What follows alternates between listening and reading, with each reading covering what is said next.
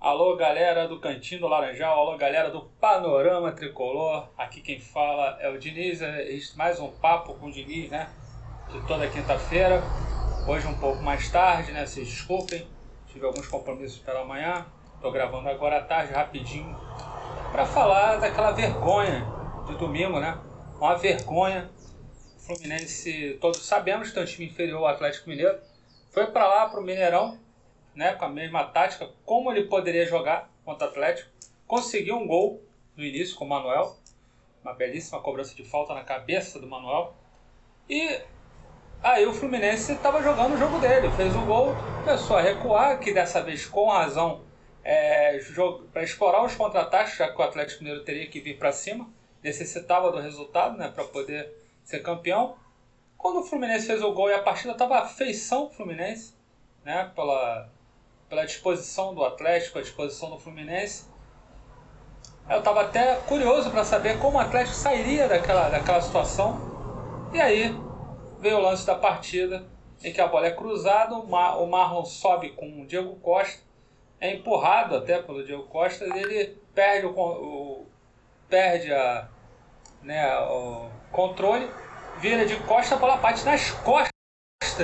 Eu nunca vi isso, bate nas costas e aí o juiz marca pênalti para a equipe do Atlético Mineiro. Uma vergonha, depois o VAR chamou. Quer dizer, é uma vergonha total o que aconteceu no Mineirão. O Fluminense teria que ser um pouco. Não o que o presidente fez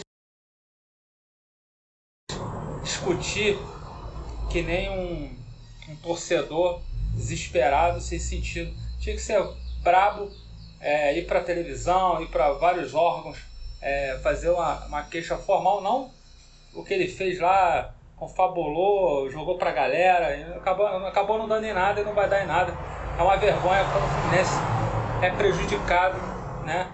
E o jogo ali, o jogo pra mim acabou ali, né? Claro que o Atlético converteria o gol e viraria o jogo, né? Ele virou meio carta marcada, uma vergonha, não só para o Fluminense, como para o futebol brasileiro. O Atlético venceu, e aí o jogo perdeu totalmente a graça porque é, o juiz estragou a partida. Domingo temos uh, um jogo dificílimo contra o Bahia, desesperado aí para sair da zona de rebaixamento. O Fluminense também tem, é, tem que ter tranquilidade. Se o Fluminense sair na frente, é, pode ser que consiga um bom resultado. Agora não pode tomar o gol, porque sempre quando o Fluminense toma o gol não consegue reagir. O Bahia é uma equipe rápida, apesar de estar nessa situação. Então temos que ter um pouco de atenção. Né? E, mas eu acredito que o Fluminense consiga um bom resultado. E vencendo no domingo, o Fluminense já garante a vaga para a Libertadores. Se não vencer, vai ficar para a última rodada contra a equipe da Chapecoense. Acredito que o Fluminense consiga uma vaga é, para a Libertadores. Acho que a vaga, a pré, né, tá garantida. Agora, se o Fluminense vencer o Bahia, tem uma grande chance de terminar com a vaga direta. Ele pode postular a sexta colocação e ficar com a vaga direta. Bom, vou ficar por aqui. Valeu.